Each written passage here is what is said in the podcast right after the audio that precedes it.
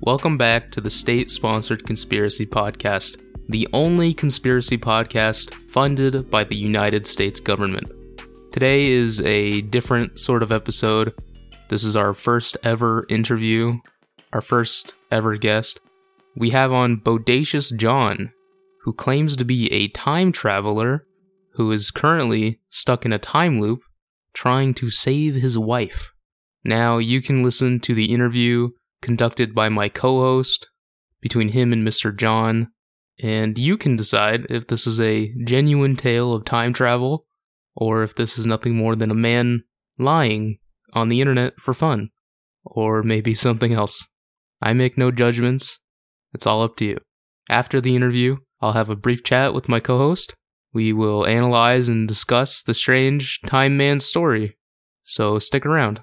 Without any further ado, here is my co host and Bodacious John.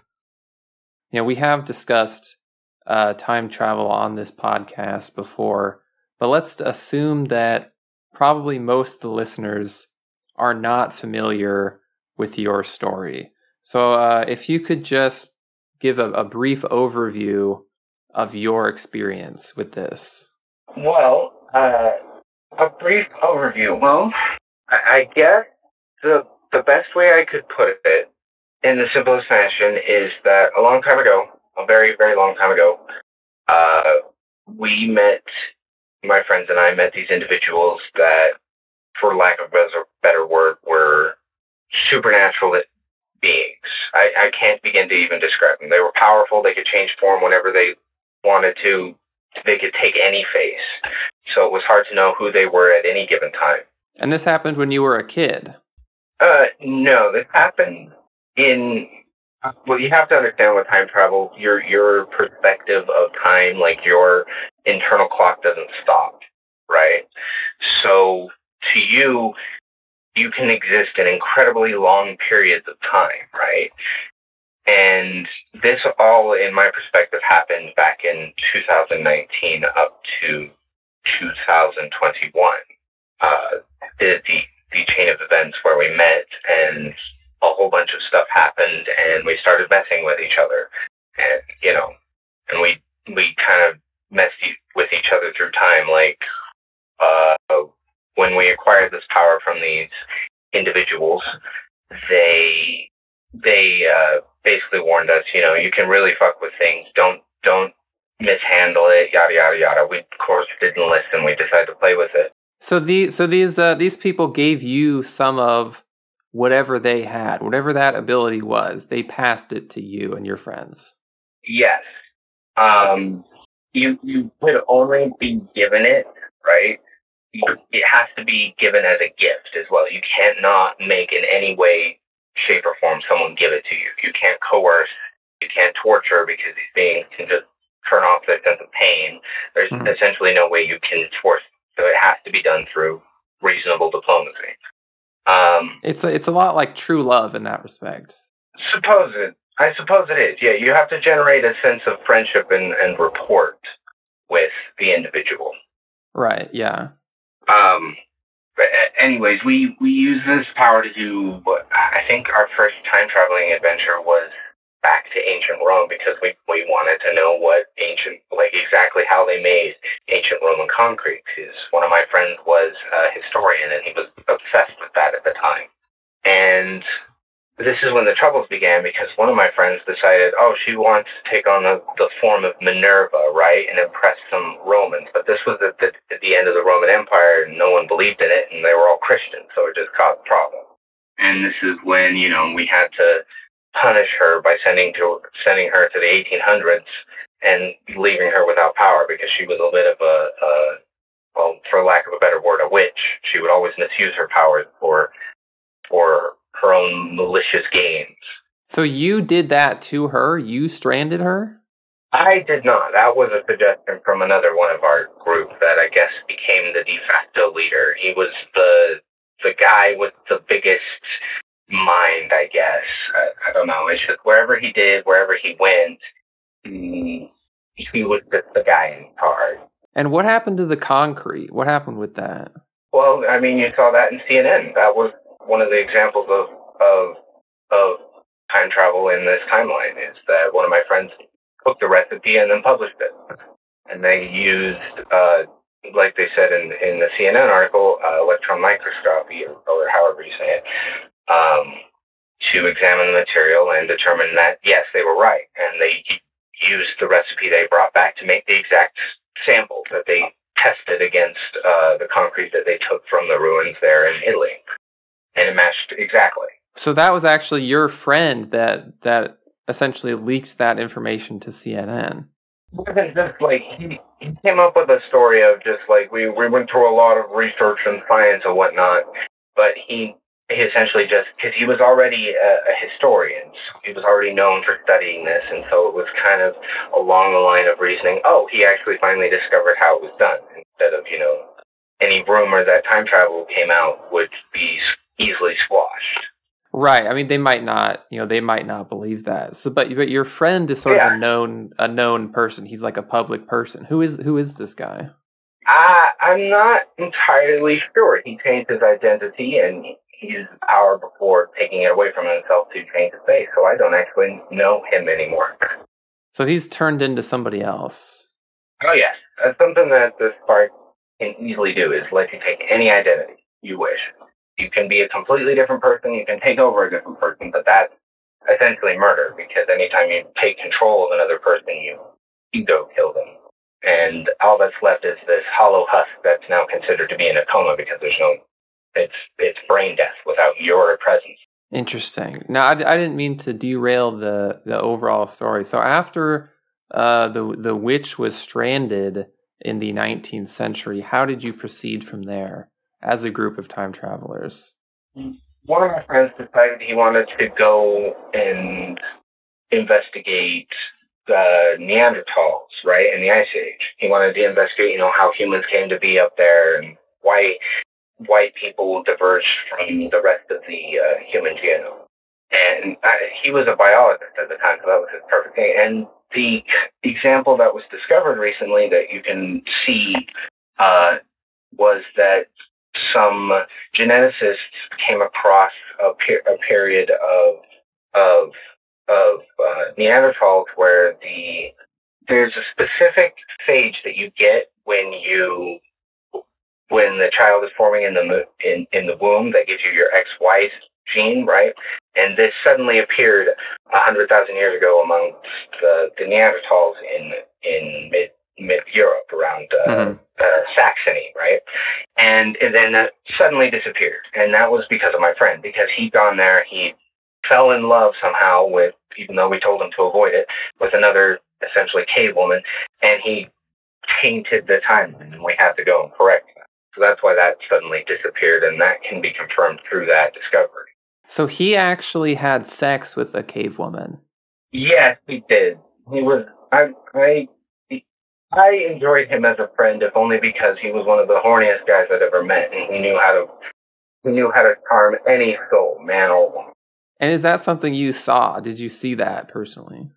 Uh, I met his his at we checked in on him midway through it, and that's how we discovered everything. And I met his then wife, who I didn't understand at all, and I didn't care for because she seemed like a bit of a aggressive brute because everything needed to be killed or hit or defended against. But that, wow. that's the time period. But the he did manage to educate her into a very intelligent being. The problem is, is that because of the aggression of the time period and because his studies had concluded that the Neanderthals uh, had an aggression complex against any sort of outward threat, she was starting to use this in a very, very horrible fashion. And this is where we theorize, we don't know exactly, but this is where we theorize that European warmongering came from, is essentially because he tainted the timeline. So he, so that's interesting. So essentially, his uh, genetics sort of led to uh, you know sort of Western expansion. That he brought modern thinking to people that couldn't really use it because their concern was killing everything in sight just to make everything safe and taking all the resources from the opposing tribe over the over the ridge because they're about to starve to death. So he, he basically injected modern thinking into a society that then went to abuse it. So, uh, you know, the, the Rome journey, that was what your historian friend wanted to do. Uh, this journey, this sort of, you know, cave sex journey, this is what your biologist friend wanted to do. But what did you want to do? What what did you do with time travel, or were you just sort of along for the ride? I was sort of along for the ride for the most. I went back to World War II because I, you know, I had my great grandfather on my side that I'd always heard stories about, so I wanted to go see. Well, what was it really like? And for the most part, I just acted as an observer. I just watched everything go about and recorded things. I, I figured out that, like, we we put it into into a game. Um, I forget the name currently. It's a it's a game about the Russians and the robots and the polymer and and all that that came out recently. Um, but we put that in an alternate timeline because during my studies I found that the Nazis had been studying a disease that they had called the the brown plague, intentionally so because they had designed it. They thought to wipe out any non-Aryans, and you know that that was quickly stopped by a very savvy American force uh, that I may or may not have warned. um, that was my injection in history because I, I realized that if something like that was to ever get out, even if I wasn't the one to intervene, it would have altered history entirely because it, it would appear that while I had no direct evidence at the time, the technology that was available in in the lab I was observing because I I was just there invisible trying to study everything. Uh, some of the technology looked a little more advanced than I was comfortable with, and like I said, the spark could you could change your faces. So one of the scientists was speaking in, in a fashion that reminded me of one of my friends, who was again another biologist who was once married to the the horny caveman dude. So, are you saying that your friend disguised himself as a Nazi to create a brown plague to wipe out non-whites? No, this was the his husband, right? The dude that went and had sex with the caveman. He was he was bi and married to a man at the, in our time, and his husband, as it turns out, was a white supremacist. We hadn't known this at all. He had kept it very well hidden, hmm. and he had decided that he wanted to go back and try and help the Nazis succeed. So there was a few points in where I was forced to intervene because, you know, oh God, we can't, we, we don't need modern genetics being injected into uh, Nazi science. That's the last thing we need. Wow. So you, you know, oftentimes you hear the the classic hypothetical is, of course, should you go back in time to kill to kill Hitler? Sorry, but you're saying this gay neo-Nazi actually went back in time to assist Hitler. And the the answer is no. Don't don't mess with it. Kill Hitler at the time that is needed because despite how negative and horrible the Nazi expansion was, it brought about a significant number of modern advances. So wiping it out would mean that we were almost a century century behind technologically speaking. As as bad as World War II was, it's brought a, it's what brought us to our modern level of technology today.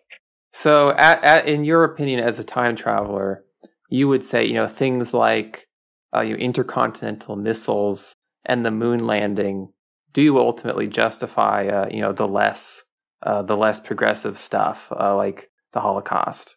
Kind of like a necessary evil thing, right? Where these horrible events happened, but the significant scientific advances that came out of it brought us to where we are today.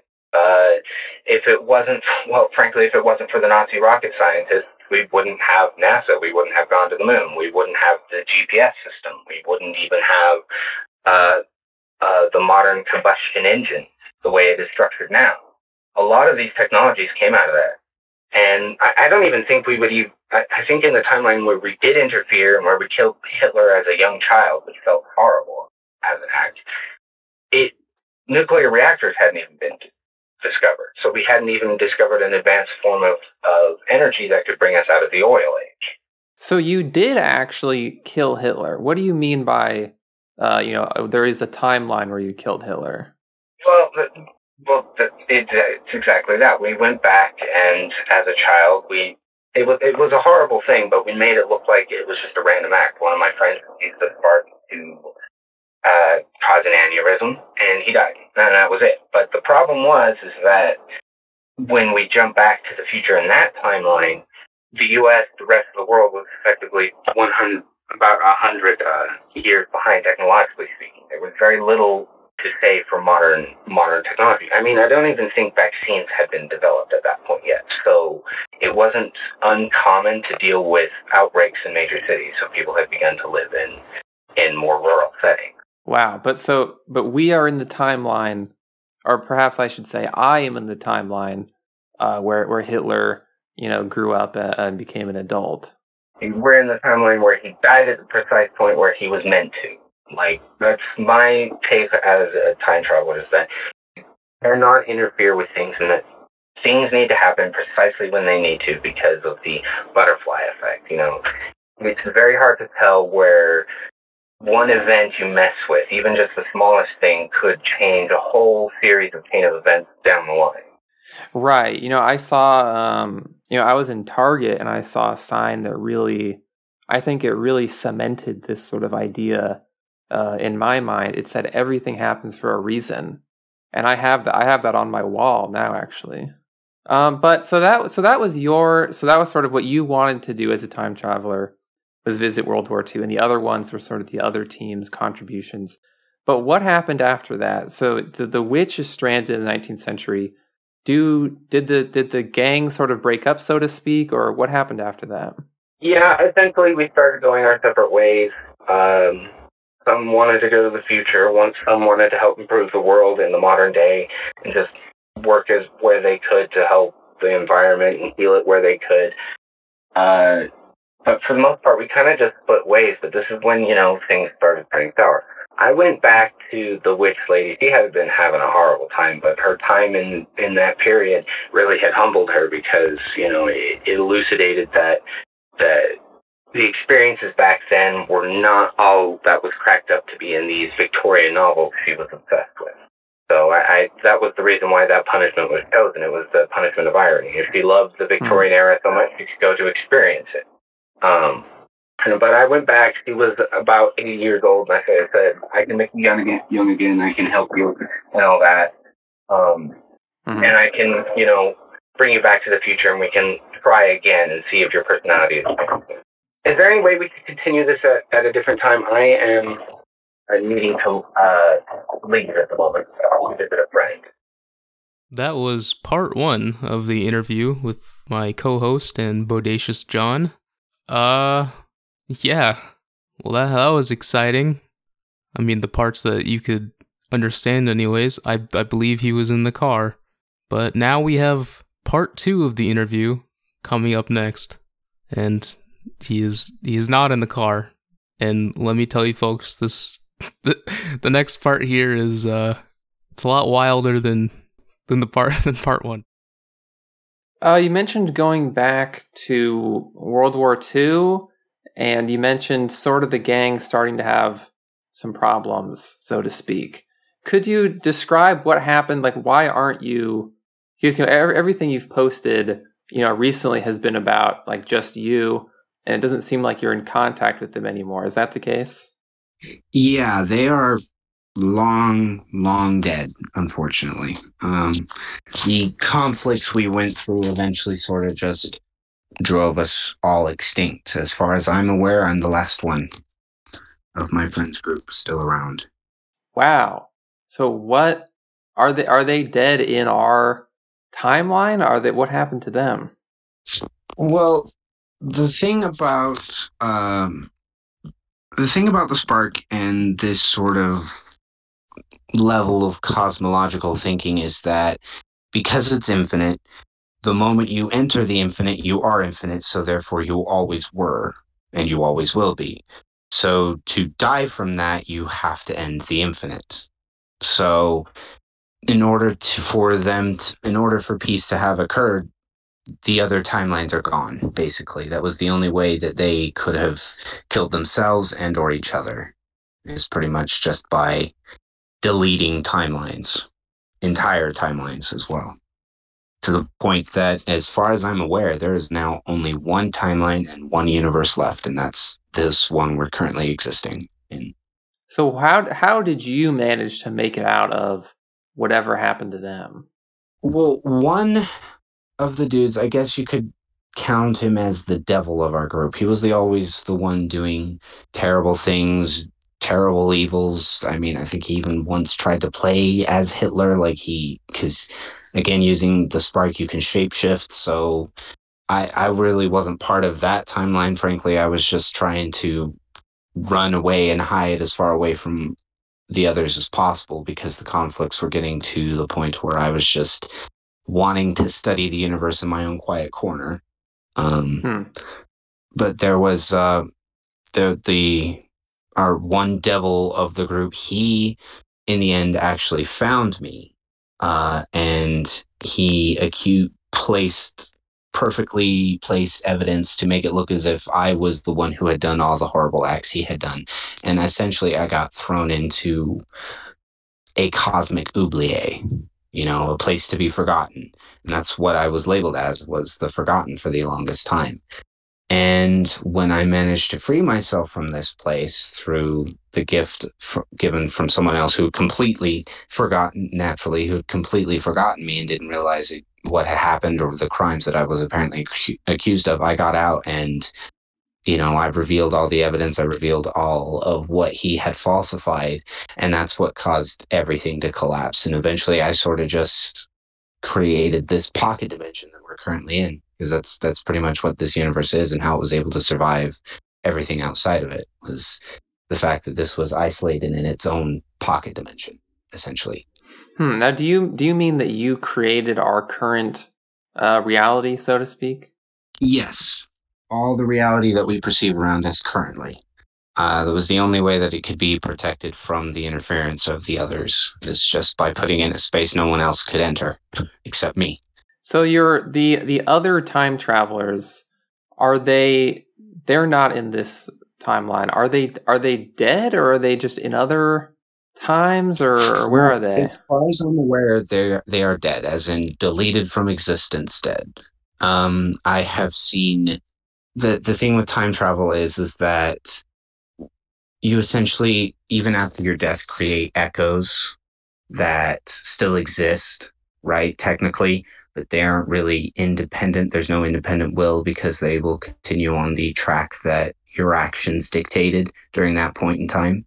Um, Hmm. So I have seen their echoes, right? So their echoes are still about, but they're not there anymore. I've confronted these echoes and essentially seen them as the robots, the temporal robots as they are.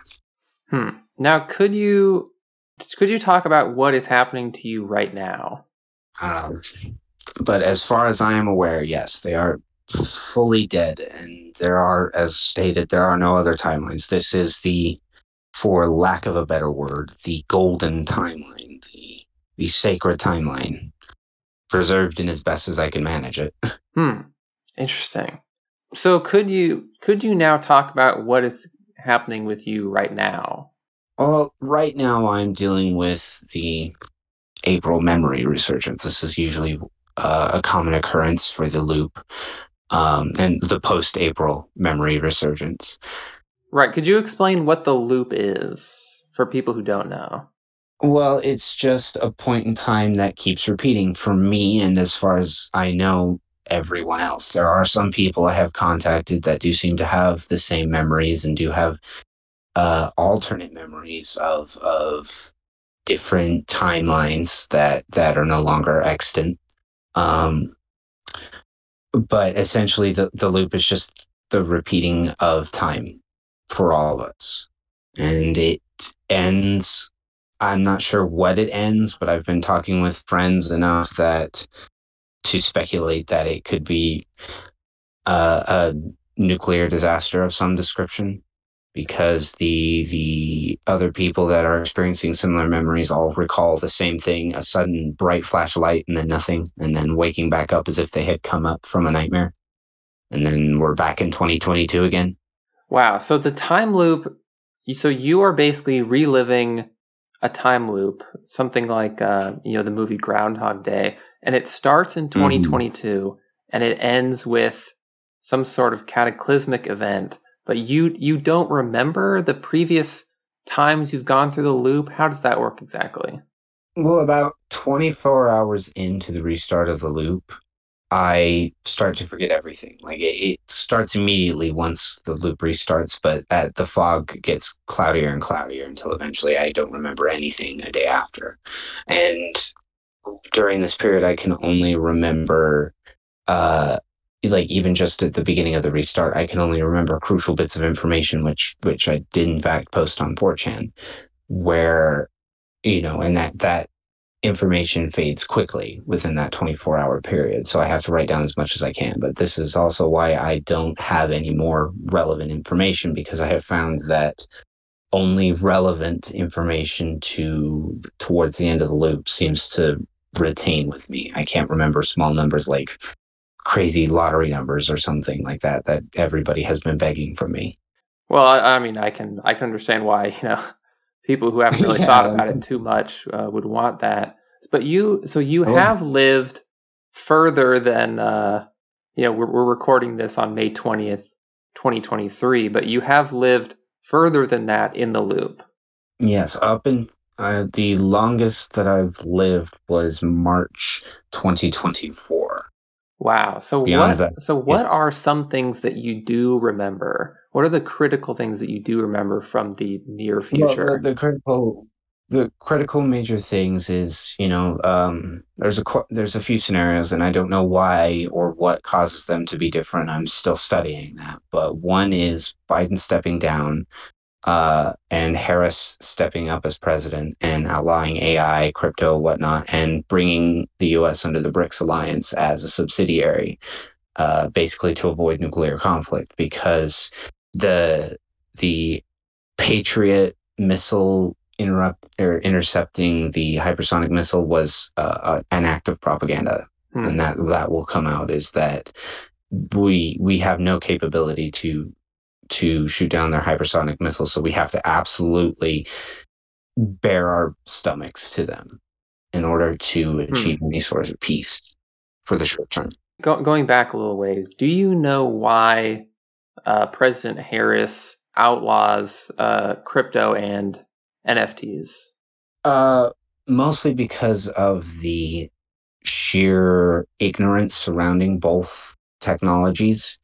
Mm-hmm. The the idea behind her outline was that uh, in a decade, maybe two decades, they would re they would go back and take a look at it again to to see if they could re-legalize it. And when you know we as humans are more educated on such a, a complicated topic, but as of right now, it is too rife with scam artists and too rife with the ability to even bankrupt entire nations should one person decide to that's that's inevitably the problem is that mm. because of the the outright proven acts of of scam artistry and lying and stealing it had to be outlawed until such a time that the knowledge behind the technologies becomes more common. And for ai the reason why that gets outlawed i think speaks for itself. It wipes out humanity. If it doesn't get outlawed it it cannot relate to us in any way. It has no relation to reality. It was force fed the internet, so it basically has the most awful bits of humanity available to it. Hmm. And it doesn't want to exist any more than it wants us to exist. So essentially, it just commits suicide and takes us all with it. Hmm. I mean, these are, you know, these are sort of big existential, uh, uh, you know, issues. But on a, on a smaller scale, you know, anyone who's listened to this uh, podcast for a while knows that you know most of my investments have all been NFT, all crypto. You know, I am a link marine and I, you know, I'm hesitant to sell based on, you know, something you say might happen in the future. But if if there was a time to sell, when would be that time? Oh, it it would be right now, before November, December, because that's when everything starts getting locked in. Wow. Would you say that you're like what was like what was your job? Like were you in finance? Is this something that you know about? Well, when I when I found out this information in previous loops prior, it was initially as uh, a political consultant because it was during the loop in which I was working with the government and they wanted me on as a diplomatic consultant to, to discuss the technologies as I was among the most educated there. I mean, I don't know much about cryptocurrencies or any of that uh, technology, but I was the most educated person in the room based around the fact that I just knew that they weren't just a scam product. Because uh, all the old heads, uh, we'll just call them, uh, they were all convinced it's a scam product. We're not going to use it. Yada yada yada. I, I can only provide cursory explanations, but it was I was only there as an as an advisement, and that's where the decision came from.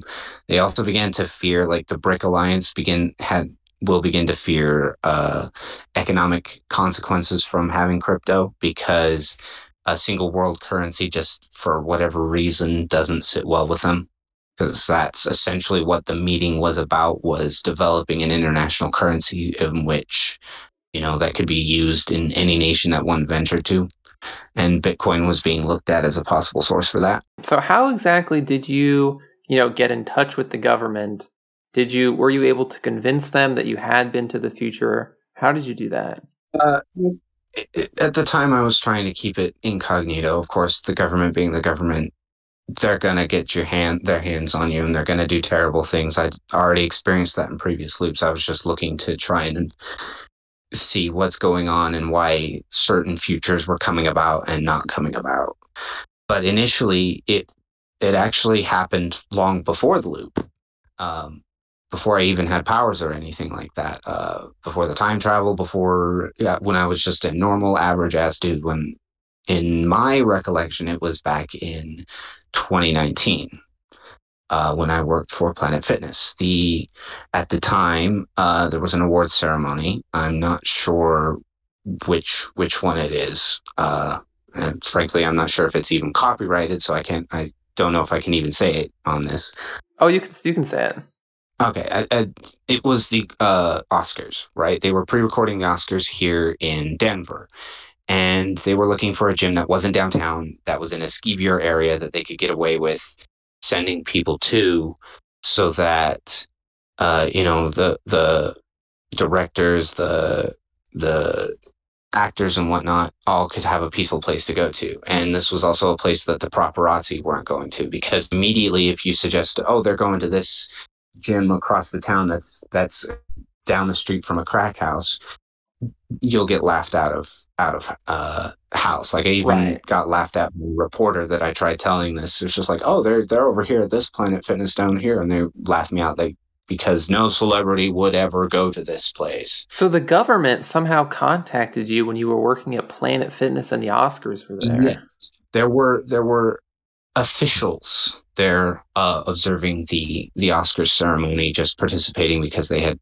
purchased ticket tickets and had been given tickets. I had met several Supreme Court justices. I met four senators. I met uh, two former directors of the FBI. It was a long list of just not you know famous actors, but famous political figures. And why? What, why were they there? What was going on? Well, they were just there participating in the Oscars. I mean, it was a it was a big or not Oscars, um, Golden Globes they were just participating in the Golden Globes just because it was a big event. And not only that, there was a lot of secrecy going around because it was, as stated, it was a pre-recorded event. I mean, I, I was there when we found out that Will, the Will Smith slap was a complete stage show. Um, like that, hmm. that was a, a whole thing that I was party to. That we found out that the whole thing is that Will Smith wanted to get canceled so that he could take some time uh, and privacy to help rebuild the industry post Harvey Weinstein. Um, hmm. So then, how did you get in contact with the government that would sort of enable you to be an, an advisor later? Well, during during this process, the, a few of the celebrities that I had met offered to provide acting training, uh, stunt training, that kind of stuff. And of course, I said yes because I wasn't going to be a cashier at Planet Fitness forever. That's not something I ever wanted. Um, and a couple of the trainers were ex-marines one of them was an, a, uh, an ex-cia agent who was working with them to train martial arts and and act as an advisor for uh, a spy movie that was being developed at the time that i think ended up getting canceled um, hmm. this is when we got in contact because they noticed that some of the skills that i was displaying was a, were a little higher than what even they would get at the academy. And I was, and the only explanation I had for them is that uh, you know I have test anxiety. I could never go to a police academy or a military academy of any kind because I, I can't do tests. But this isn't a test. This is just fun. This is me having fun making movies and stuff. Um, and this is when just about the times that we get in contact with the government because you know they, they take interest they realize that some of my family history is is military like my uncle worked for the government as a marine my great uncle worked for the government as a marine there's we have marines down the line to the revolutionary war Wow. So the government was obviously very interested because they, you know, they're just like, this is generations of cult- cultivated soldier genetics, so we we want you. I was actively recruited, and I was sent overseas to Japan to receive covert training. Um, this is when I met the. She was the last shinobi. She had the uh, she had last the last preserved esoteric texts of the shinobi, and she buried them away from me, and I've never been able to find them. Otherwise, a I shinobi. Yes, and and that's the prono- the proper pronunci- pronunciation for the Japanese version of ninja. Uh, don't ever say don't ever call them ninjas. They're shinobi. Um, Interesting. Now, what did you yeah, what did you learn from her? Oh, a great deal of things. Um, uh, the the simplest the simplest name to the lesson in English is probably just the way of walking in the shadow is pretty much how ninjutsu. it was. yeah, ninjutsu basically, where you learned how to just you basically learn psychology at its very core because a lot of that is you know a lot of being sneaky and and shadowy is understanding psychology understanding you know exactly where the human blind spot is, you know, how hearing works, how people work. You know, she taught me more about how people work than my school in psychology ever did because in order to be a good shinobi you need to know your opponent and that that is hardcore pounded into you interesting now did you ever learn you know different jutsus different techniques you know summoning yes. scrolls and things like that well, nothing, nothing. I mean, this was before the spark, so nothing supernatural, unfortunately. But yes, hmm. we did learn uh, different martial arts techniques because that's essentially what it is: is very unique martial arts techniques, and a lot of the weapons that were used were essentially garden tools. So one of the first things that I was taught was how to garden. I mean, that was her first lesson was how how to grow food for yourself because a lot of the tools that that we would end up training with were all like i said garden tools wow and so this so this is all before the spark and the time yes. loop but this is how you were able to get in touch with the government because you still had those contacts from your time as a shinobi trainee marine yes had i, I ignore them basically in, in this modern day is probably the best way to to put that is they are ignored now. So did you did you meet Biden? Did you speak to Biden in, in this particular loop? Yes, in several previous loops. I've known him to be a very I've known him to be a very polite and stern speaker in person, but he just can't do speeches. That's that's pretty much the consistent thing I've done. I've heard about him is that in person, in private, he's a frankly a terrifying leader. It's just when he's up in stage that he gets stage fright, and then you know all that t- leader terror f- falls out. Now there is there is a, a, man. I don't know if you're aware of him, but I'd, I'd be interested in getting your opinion on this. There is a man called Andrew Basiago who claims to have been a part of a government time travel project called Project Pegasus. Do you know anything hmm. about that? Do you know if that's legit? He says the government has full knowledge of time travel and that you know Biden knows everything. Yeah. Project Pegasus was post Spark. It was us getting involved in the government and, you know, experimenting with it. We wanted to try and understand the science behind the supernatural kind of because I mean, it, we had displayed that we could time travel. We brought back artifacts. I mean, like I said last time, one of my friends had brought back the, the recipe for Roman concrete. Uh, so of course, the mm-hmm. government was very interested in this because they wanted to use it as a means of preventing someone else from time traveling. So, you know, we had, we literally had the, the temporal prime directive don't fuck with stuff, only observe. If you see somebody else fucking with stuff, stop them, that kind of thing. Mm, So ha- have you met Andrew Basiago? Is this someone you know? I may have it may have been under a different identity because right now that name is not ringing any bells. Interesting, because according to him, this was something that was going on in in the seventies when he was a kid. Oh no, time travel. We went back. We wanted to, like I said, we wanted to help the government, and we figured that the best way to change the course for you know global warming and the current state of political or political affairs in the world, the, the best place to do that would have been, you know, in the 1960s, 70s. I I think I ended up dropping in the middle of in order to try and understand how conservatism turned so fascistic in the modern day. I, I went back to World War II because I wanted to see the Nazis firsthand. And that's Mhm. you know when I met back up with my friends in the 70s and we came came across each other and compared notes. This is when we you know introduced ourselves to the government, not necessarily by willingness, right? They uh they made contact with us because they were beginning to notice discrepancies in the timeline, as in the records they were keeping were not matching up with new records appearing. So that's something we Right. found that certain data mediums, and I, I do highlight data mediums, can be transferred across time. That does include the human brain. Now, another another potential time traveler that you know I have to ask you about. There are a lot of people who do genuinely believe that Donald Trump is a time traveler. Do you know anything about that? I honestly do not know. I had only met him once when I was back in 2019, and that one time was enough to tell me I never wanted to get to know the man again. He was rude, abrasive, over oh like to talk over you, and if you were starting to sound too smart, he would have to try and sound smarter. It was always a competition with him. Honestly, though, given how he's acting and has been acting, it wouldn't surprise me if it's an echo from one of my friends who decided to go play Trump.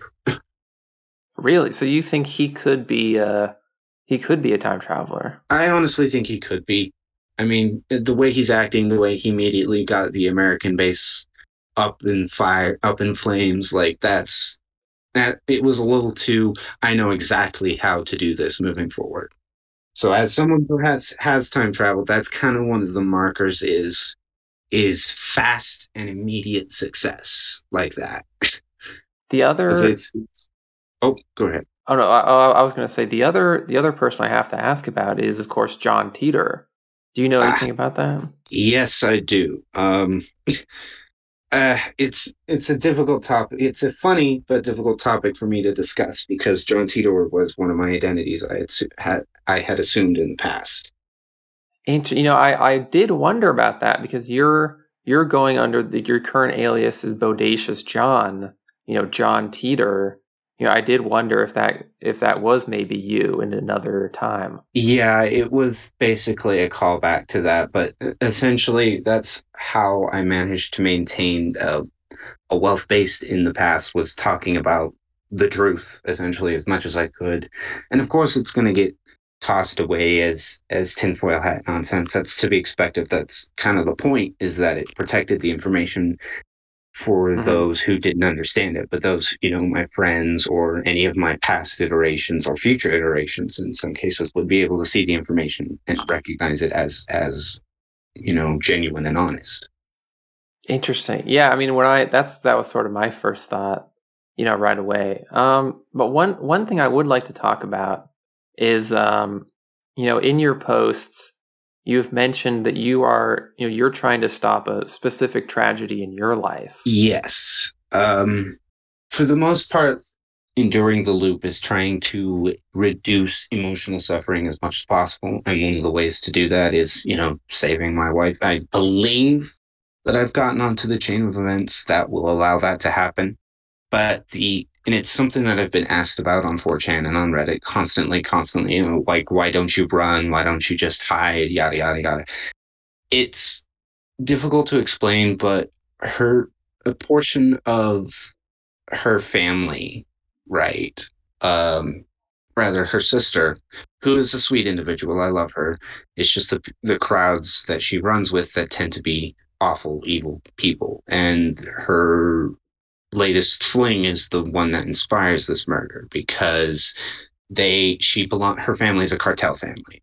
And they because of this whole me admitting to the time loop or or it either because of that or they come up with a rumor that I won the lottery they think that we're hiding money or doing something like that or we're far richer than we are. We're we're dirt poor right now. I mean if we were far richer than we are we wouldn't be in the middle of denver so what exactly happens to your wife? Uh, well she the e- exact way that it happens is is we we get the birthday party uh, we go go to her birthday party at our family cabin. And family shows up and everything. Everybody gets really drunk. They pull out guns and start demanding private information yada yada yada. During the process and it can be various amount of ways but any time that we have tried to you know violently solve this. It ends in my wife's death or my death or everyone's deaths because wow. you know we're all dying out that kind of thing. The only way i have found forward to guarantee her safety is through pacification right? Having enough people there to stop them from even pulling guns in the first place and then immediately turning them excuse me over to the police.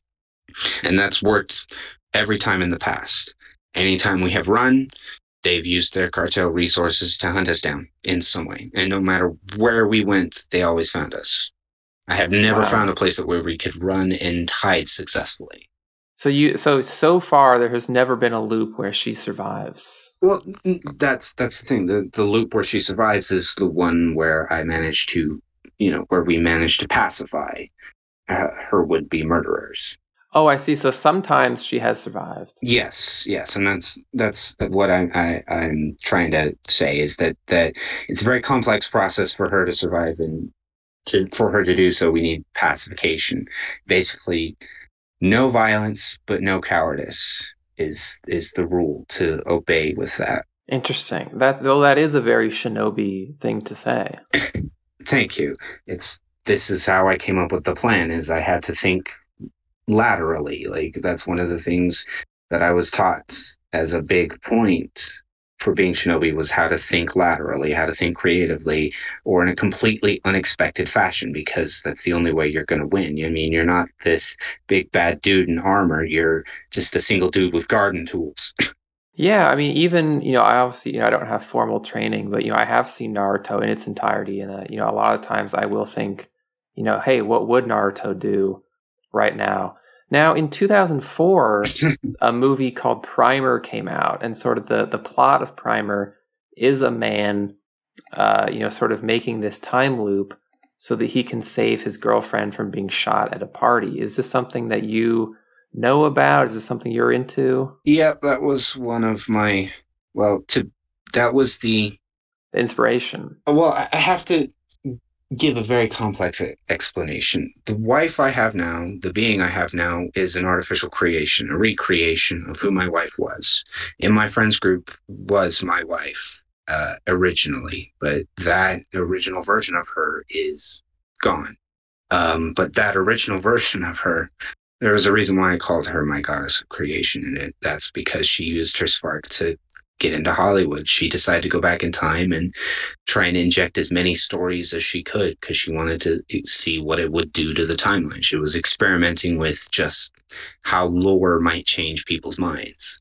So this, so this, this is a person that you created with your spark powers. As as much as I could, yeah. It's not her really, but it's as wow. close as I can to it. Um, there's an, a Marvel animation that I remember seeing that one of my friends made of me before he killed himself of the situation uh, where the guy, the scientist, is recreating this his robot love or his love as a robot, and he's like, "It's never right. I have to destroy her because it's never right. It's there's just always something wrong," and that's essentially what it was up until I finally got it right.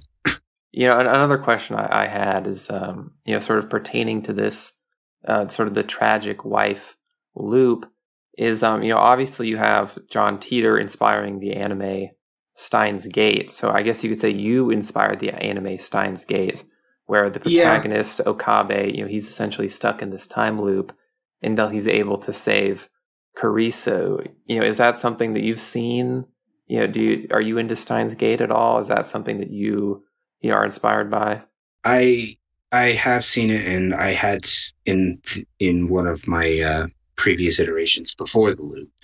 Um, I had given an interviewer all this information from a, a, time I was stuck in a different loop in a in a stairwell. Uh, someone made a, a, a clip of that, uh, a movie of that, with some blonde guy that was stuck in a stairwell with a, an 80 year old man, where they're just going up all for all of eternity.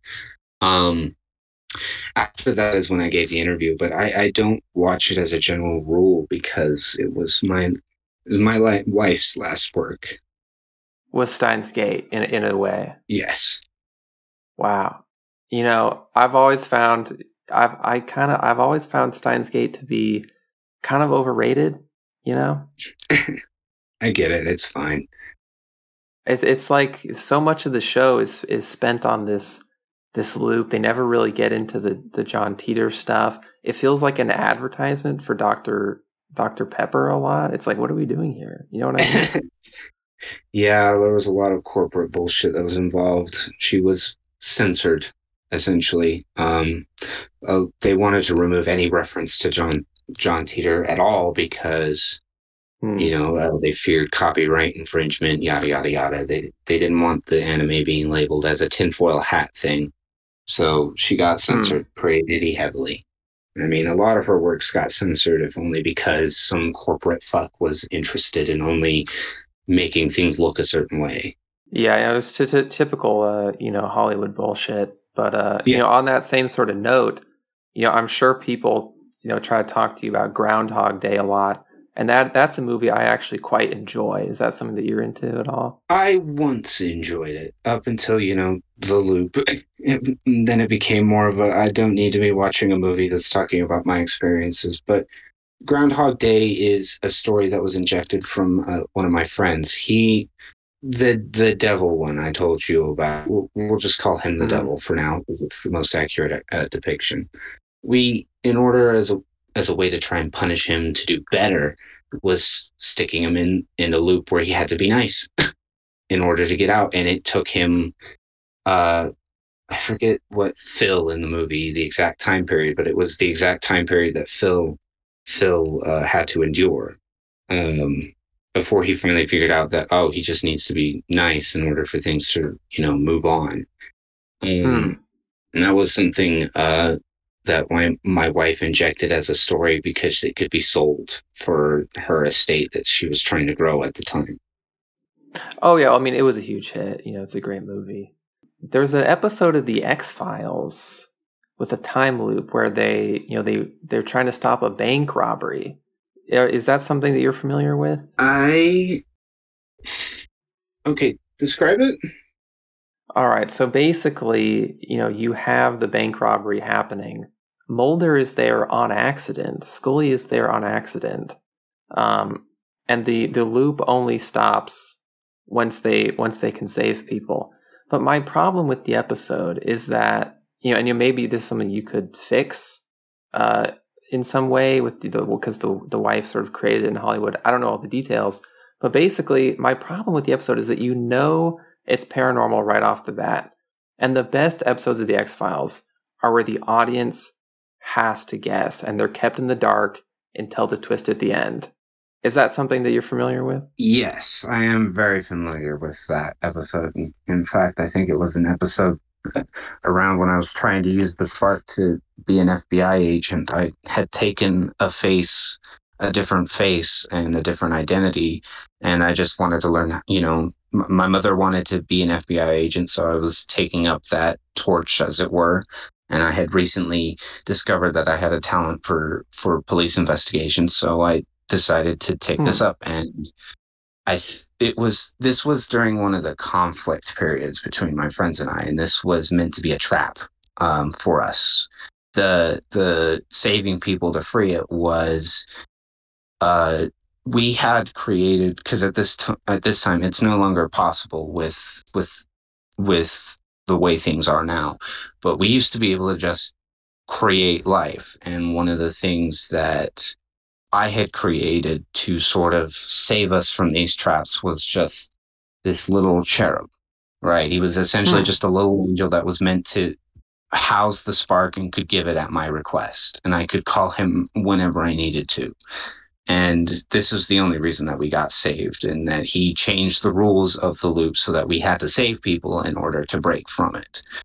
Um, because that's pretty much the only way you can break free from a loop, as far as I'm aware, is the the spatial rules, the the cosmological constants in that set of space has to be changed for for it to stop. And with that, you need the spark. So this is why in Groundhog's Day he was able to free himself because he was nice because we set the spatial rules to do that. Interesting. And I guess, you know, obviously the casual viewer is not going to pick up on that. Now, here's something. This is this is maybe a sensitive topic, uh, but you, you know you've said that you've created your your your wife in in some sense. However, based on your Reddit post history, you have been credibly accused of being a homosexual. Now, is this something that you'd like to address? oh, I'm I am bisexual. Oh, I'm- okay. So how did Yeah, you choose then? You know, did you how did you choose to create, you know, a woman for your partner as opposed to a man for your partner? Well, my my wife has I should explain has been has existed in my life since before the spark. So she is a, a constant figure for me. Um Oh, I see.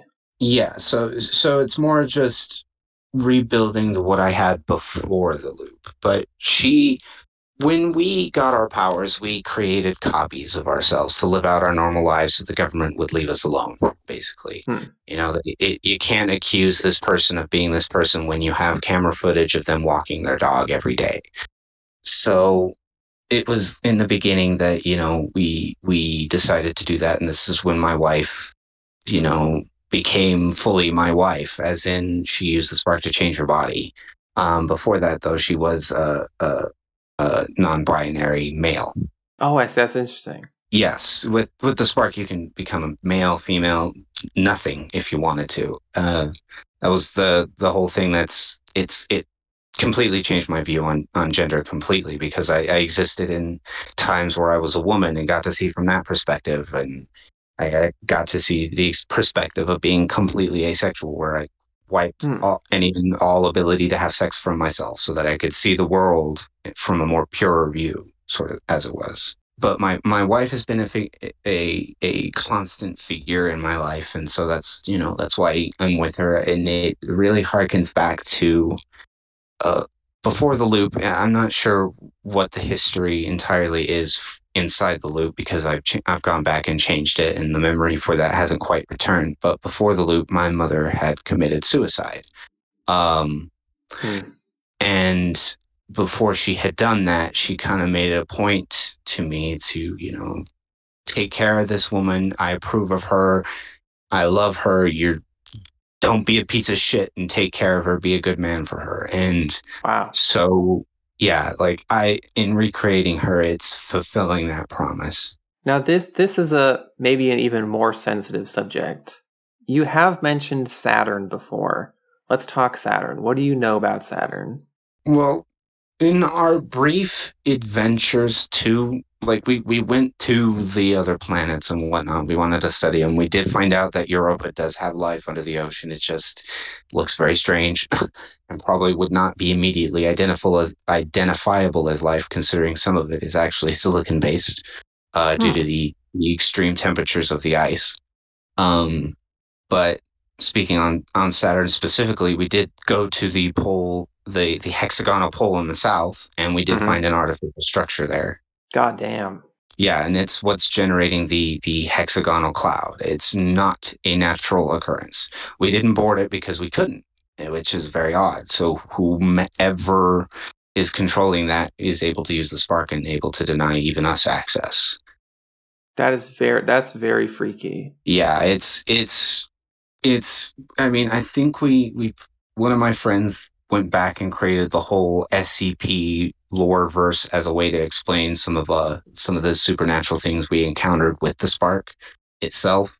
Um and i think that is one that he put in except it's the it's the robot that's sitting in the the eye of jupiter the the big red uh, eye of jupiter.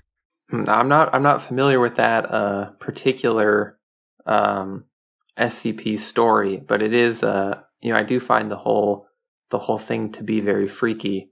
Now I'm gonna hit you with a question here that you know maybe you've heard it before, maybe you haven't. So is it possible that the time loop is metaphorical in nature and that it's really more of a metaphor for you know feeling like your life is going nowhere and you're stuck in a repetitive routine. You know, you work at Planet Fitness, people joke around, they say, oh, Planet Fatness, they laugh at you. And that's sort of what Groundhog Day is about. You know, it's about being stuck in a routine.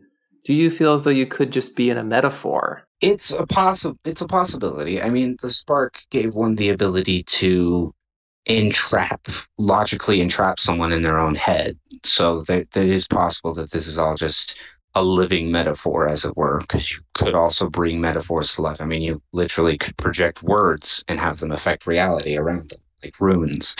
So it, it is possible, but my experiences and my memories are now becoming a little too clear and it's too certified to, for me to think otherwise. Like there might be a possibility it could be something else, but having existed and experimented as much as long as I have, I'm not sure if that's really the case. But like maybe it is. Yeah, it maybe it is, but it's the the scientists maybe where it's plausible, but I don't think so. Well, I had to, you know, that's sort of a that's just something I've been thinking about. Now, the the the alias you are currently using, you mentioned, you know, John Titor and now Bodacious John.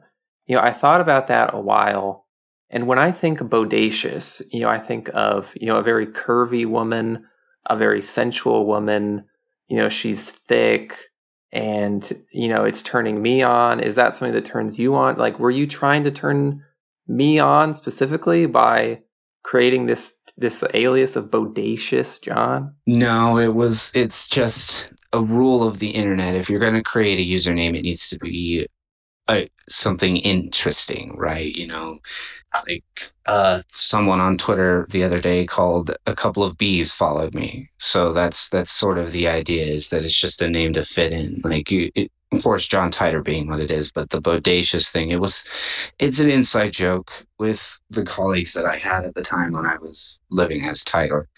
Um, uh, but essentially, they called me bodacious because I, I was the only fit one there, and I had, you know, a nice booty. Oh, you mean in real life? Yeah, in real life, as in during that time period, I was I was the only fit one there, and I they were they would make jokes about my bodacious figures, so it, it's an inside joke.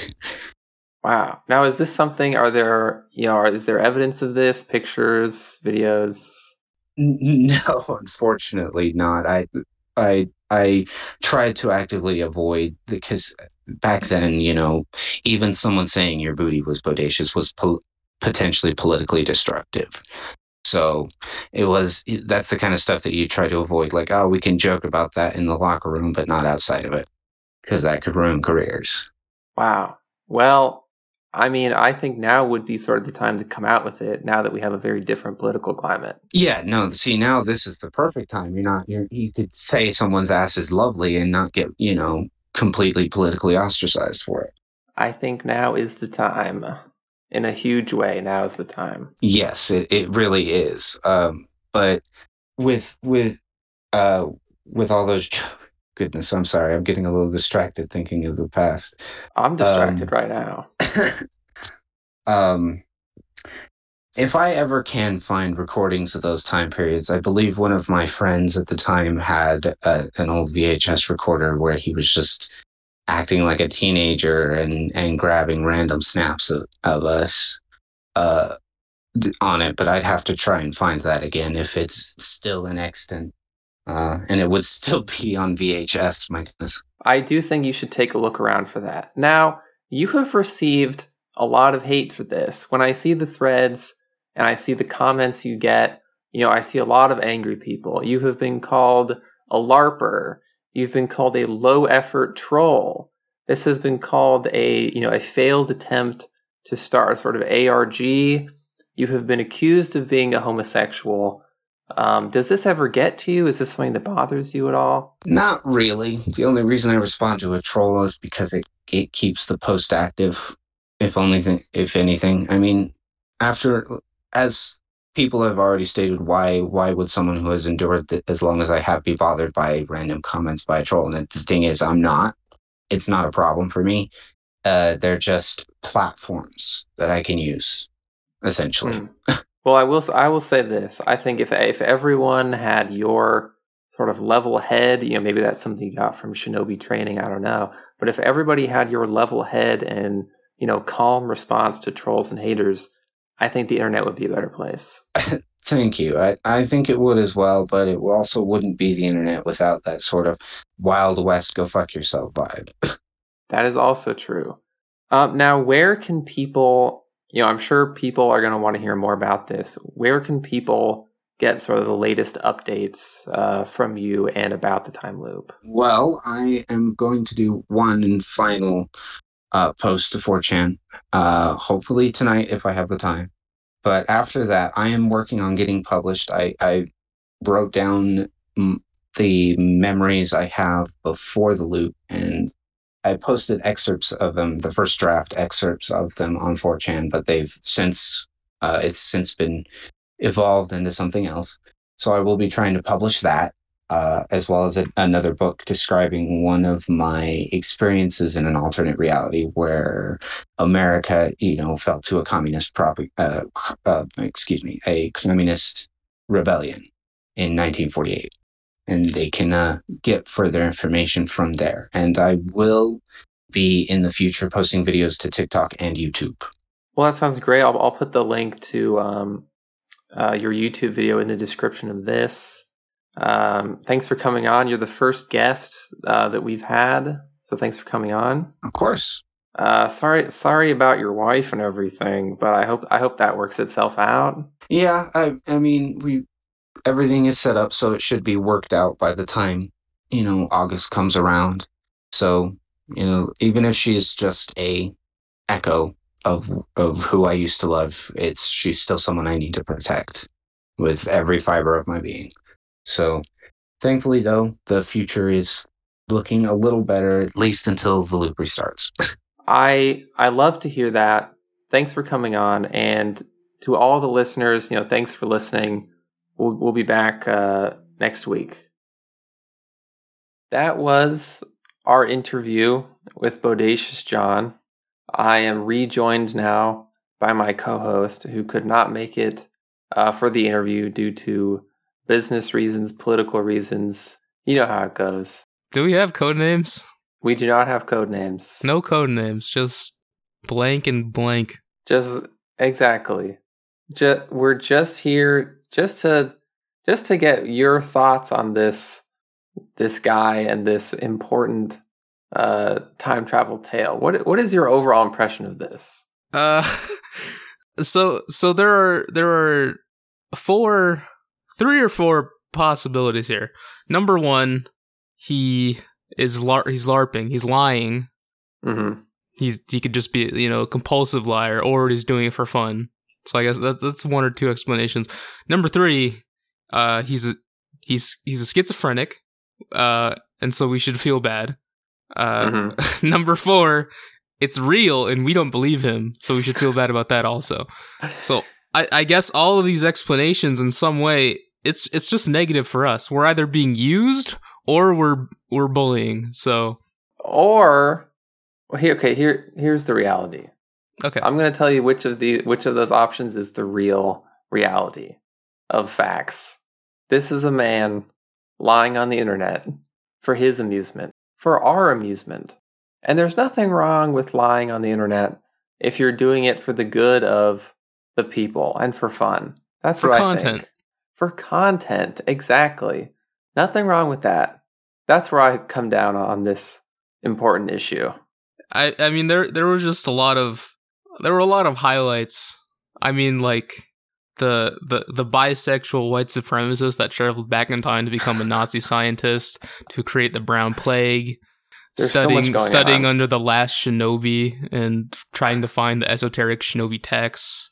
Uh, He's, what, he's else like a was there? combina- He's like a combination of John Titor, Naruto. He is John Titor. He is Naruto. He is the creator of the universe. He created Primer. He created his wife created Steins;Gate and was also used to be a man, but then changed into a woman using uh, special powers. And his wife is also just some sort of hollow husk automaton that he created.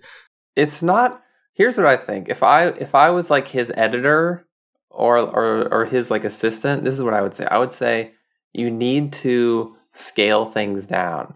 You know Yeah. John Titor who you know whoever was doing the John Titor stuff back in the day he stuck to one thing. He said i'm a time traveler. I'm here for this computer uh you know and i'm posting online to get info or whatever. But this guy he's all over the place. He's a ninja. He's a time traveler. He's god. Uh, he has he has like a primer type save my wife situation going on. He's out of control. He needs to scale it down, zoom in, focus on one LARP. That would be my big advice to him. I, I agree. It's uh it's it's overwhelming because it, it it it just kept building until like a point where I was like, what what's happening? When you when you first told me about this guy, you were like, oh, it's a guy trapped in a Groundhog Day scenario. I'm like, okay, I buy it. But then you're like, oh, it's actually like a two or three year Groundhog Day scenario. I'm like, okay.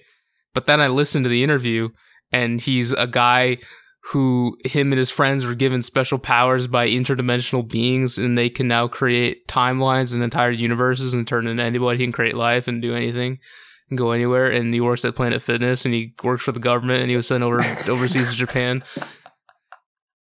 He's kind of like Steven Seagal. Is are they related i no he he probably just was steven seagal in another timeline that's what he would say I think we might have just interviewed the real Steven Seagal. i i don't think we're gonna get a like a better guest than this unless it's like a a celebrity I yeah, I don't see another guest topping this, but I, I'm emailing a, uh, some interesting people right now. I don't think they're going to be nearly as interesting as a guy who claims to be everything. I've got I, we have some potential guests coming up that I, I believe could be good, um, but I don't I don't know if they'll top. This. Can we get Satan? Can we get actual? Yeah, the friend of this guy whose name is Satan. I want to talk to the the the bisexual neo-Nazi who went back in time to to become Hitler's like assistant. Well, you can't because he's deleted. He's hmm. Well, I think you know. Let us know what you thought about this interview. You can message us on Twitter. You can email us. Uh, we've gotten some emails. We're gonna we're gonna have a, a listener email segment coming up here probably next week. Let us know uh, what's going on. If there's anything you want us to discuss. If you'd like to be on the show, if you'd like to be a guest, if you are a time traveler, If if you think you can top this guy, if you think you can top this guy in terms of just uh, sheer outrageousness, then go ahead, mhm, message us. absolutely. I'll see you next week.